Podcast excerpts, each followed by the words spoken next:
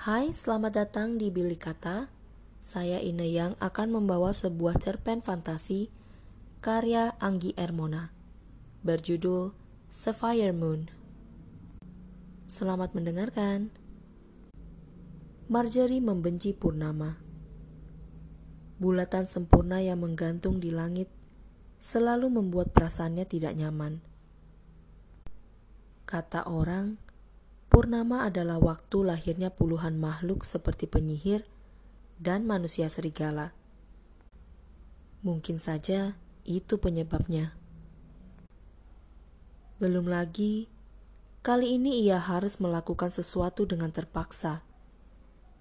Usianya baru 19 tahun.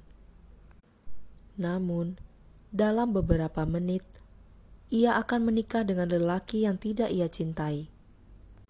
Hei, kenapa kau menangis? Marjorie mengerjap, baru menyadari bulir bening yang menitik ke pipi. Ia menatap bibinya melalui pantulan cermin di meja rias. Wanita itu mengenakan gaun dadu yang menjadi warna utama hari ini. Tidak apa, hanya gugup Kilah Marjorie sambil menyuapkan sebutir stroberi dari mangkuk kaca. Ini bulan yang bagus untuk menikah. Kau sangat beruntung. Bibinya tersenyum tulus untuk beberapa detik. Kemudian, senyum itu terdistorsi saat seorang gadis gempal memasuki ruangan. Berhenti makan, ku bilang. Hardik bibinya. Aku lapar, Mam. Pestanya bahkan belum dimulai. Leher Marjorie berputar, mengalihkan pandangan dari cermin demi melihat wanita berlengan sayap burung itu sedang berdebat dengan gadis raksasa berwajah menyeramkan. Saat ia kembali menatap cermin, seorang perempuan muda yang duduk di kursi roda datang ke sisinya. Kau tidak mau mengganti hiasan rambutmu. Mawar merah tampak mengerikan karena warnanya serupa darah. Itu adalah sepupunya, atlet renang yang pensiun dini akibat cedera di kakinya. Saat Marjorie berpaling dari cermin, yang ia lihat adalah gadis berekor ikan tengah duduk di cangkang kerang melayang. Aku suka ini. Marjorie menyentuh rambut pirang stroberinya yang disanggul ke belakang. Setangkai mawar segar menancap di sana. Ia sendiri yang menyiapkan hiasan rambut itu demi malam ini.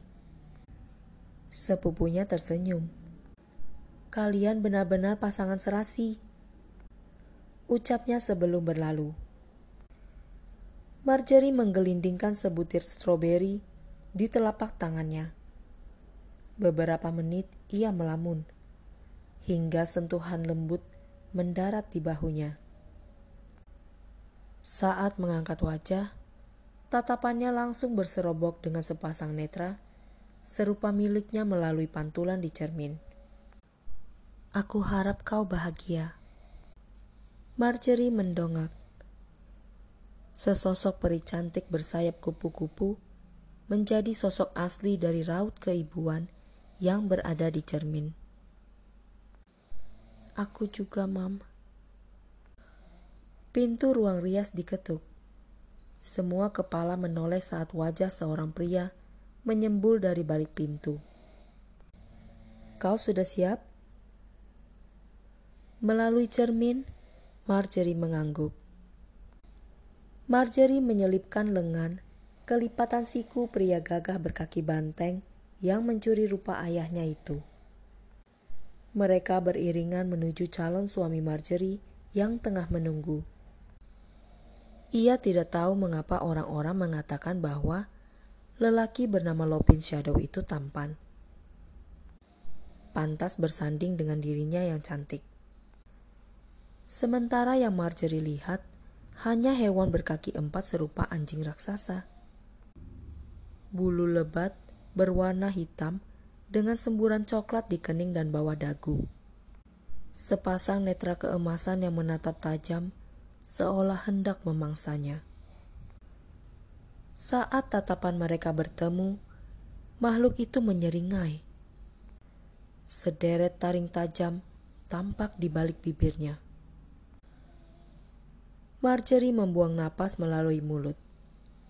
Ia sudah muak dengan makhluk di sekitarnya. Namun, ia tidak boleh mengacau. Semuanya harus berakhir malam ini.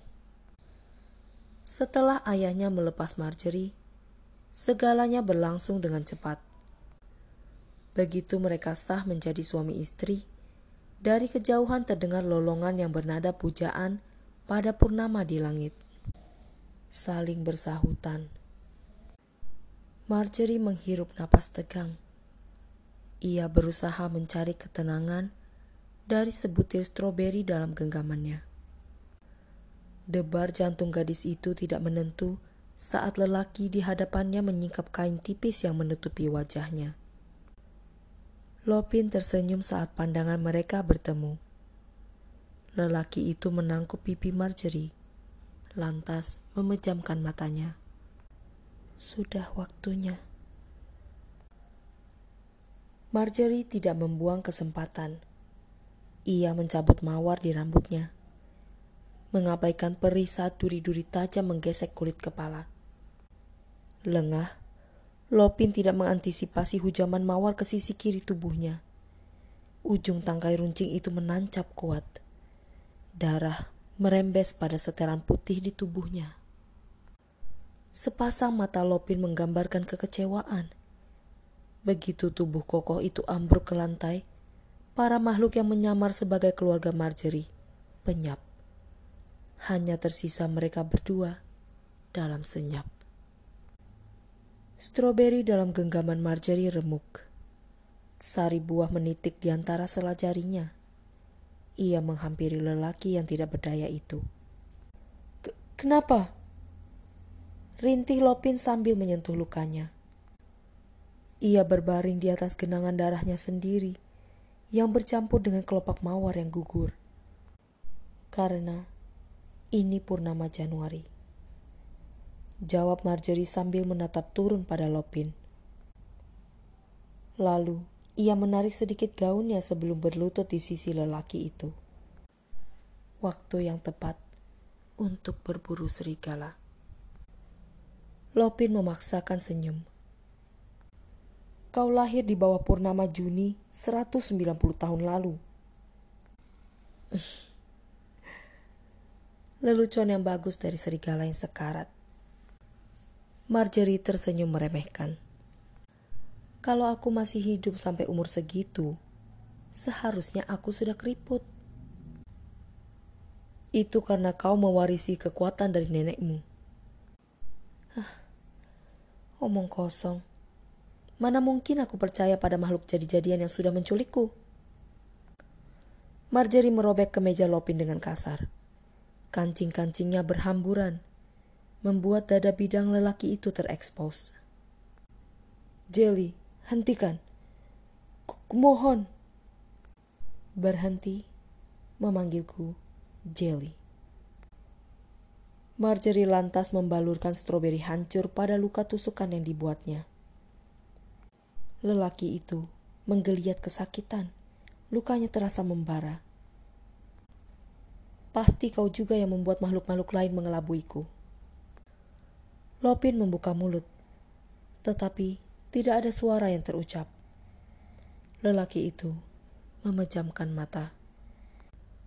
Bergegas, Marjorie merenggut Alexandrit seukuran ruas jari yang menjadi liontin di kalung Lopin. Ia menggenggam permata itu, miliknya yang dahulu diminta Lopin sebagai jaminan pernikahan mereka. Sekarang, Marjorie harus bergegas pergi sebelum kawanan serigala tiba di sini. Terlambat. Cepat-cepat Marjorie bersembunyi di balik pohon.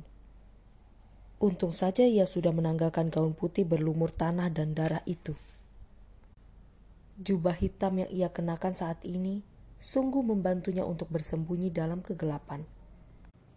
Sekitar delapan ekor serigala sudah mengepung tempat tinggalnya.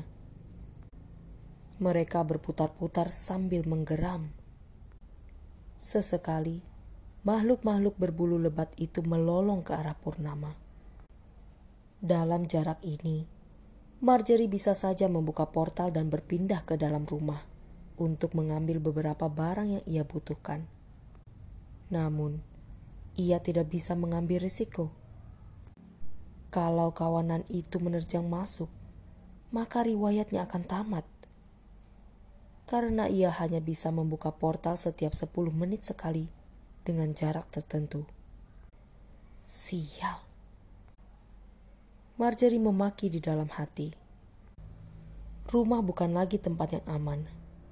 Maka Marjorie berlari ke arah sebaliknya Sesekali ia membuka portal untuk mempersingkat waktu.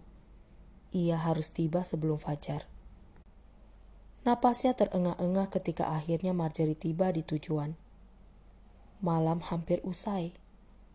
Sejenak, ia bersandar di pohon berbatang besar itu. Dengan ujung jemari, ia meraba hati-hati permukaan kasar kulit pohon itu. Au! Pekik Marjorie tertahan saat tuas rahasia seukuran jarum itu menusuk ujung jarinya.